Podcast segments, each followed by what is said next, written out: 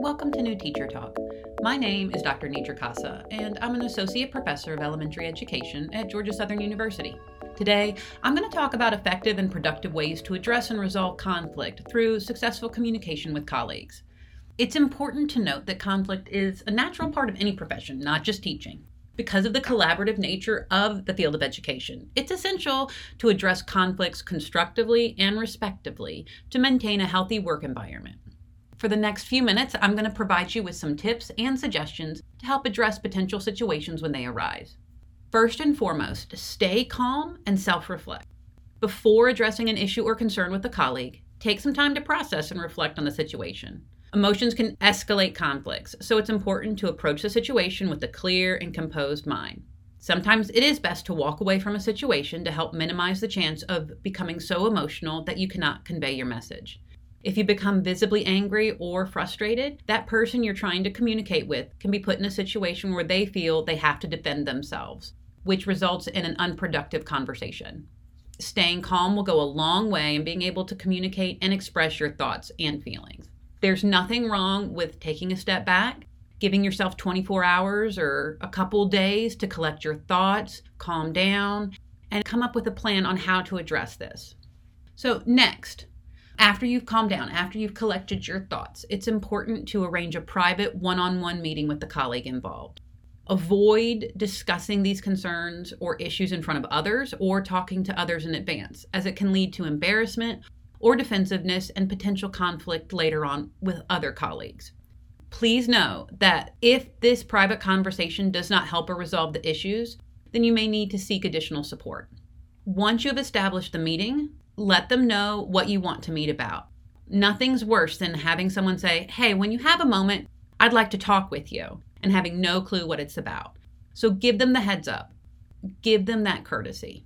Then, once you sit down to meet with them, revisit why you requested the meeting. Yes, you already mentioned it when you requested the meeting. Now we're just reminding them about what it is that you're going to talk about. At this point, you should then follow up by saying that you would like to share your perspective on the situation and that once you finish, you would like to hear theirs. When you're discussing things with them, calmly express your perspectives and feelings. Try to avoid making accusations, which would put them on the defensive. Instead, use I statements to avoid them feeling like you're blaming them or accusing them. For example, say, I felt upset when, or when I saw this happening, it made me feel. Instead of phrasing it in a way that is, again, placing blame on the person you're speaking with. You made me feel upset. You did this, and this is how you made me feel.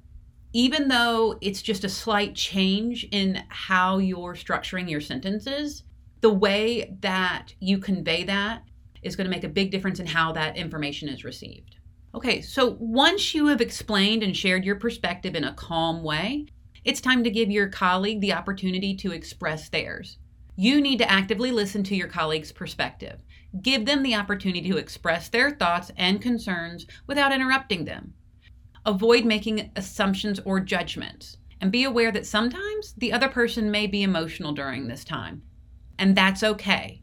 However, you need to remain calm if they become upset and then you become upset, it's going to escalate to the point where there's no productive conversation taking place. So please make sure to maintain a professional and respectful tone throughout the conversation. Avoid personal attacks, insults, or raising your voice. If things tend to start drifting in a different direction in terms of what the discussion should have been about, stick to the issue and remind them politely that, that you're here to talk about that specific issue that you had identified when you requested the meeting. Once you both have had the opportunity to share your perspectives and thoughts, take some time to reflect on what it is that y'all have discussed and talked about, and then look for areas of agreement or common ground. Identify shared goals or interests, and hopefully that can build a bridge towards resolving the situation. Together, explore possible solutions to the conflict as educators, oftentimes our conflicts or disagreements stem from ways that we can support students. While you may have a colleague that approaches things differently than you, that doesn't mean that they don't want what's best for their students. If you can keep in mind at the very foundational piece, even though it may be philosophically different, you and your colleague want to help students, help them be successful, then it'll be a lot easier to find a resolution that benefits both you, the teacher you're talking with, and the student, while simultaneously aligning with your common goals. Okay, I mentioned this a few minutes ago, but I'm going to reiterate it. If the conflict continues or the two of you are unable to reach a resolution on your own, it's time to consider involving a neutral third party. This may be your principal or other impartial member of your school having someone else present during that time to mediate and help facilitate the discussion may help resolve the issue when the two of you are unable to do so when meeting one on one. Please note, you really need to focus and try and resolve this first as a one on one conversation. If that's unsuccessful, then you seek a third party. If you go straight to your administration with your concerns, most likely the first thing they're going to say is, Well, have you discussed it with them? All right, after the meeting, document the conversation. Consider summarizing the key points you discussed and any agreements you reached in writing. This can be for your personal notes. However, it's also great to communicate this with your colleague to make sure you and that colleague are on the same page. For example, you might say something along the lines of Thank you so much for meeting with me today. I'm glad I had the opportunity to discuss my concerns and I appreciate you sharing yours. During our meeting, we discussed and came up with some great ideas. And at this point, you would identify specifically what it was you discussed and some of the ideas that you brainstormed as potential resolutions. Okay? Don't leave it at that. After some time has passed, follow up to see how they feel this proposed resolution is working. This demonstrates that you are committed to maintaining a positive working relationship and ensuring that your students are successful. Use these conflicts as opportunities for personal and professional growth. Reflect on what you've learned and how can you better handle similar situations in the future. As educators, this is also an opportunity to gain additional insight and perspectives about other educators and how they support students. To prevent future conflicts, consider establishing clear communication norms and expectations not only with that colleague, but other educators or teachers in the school building as well.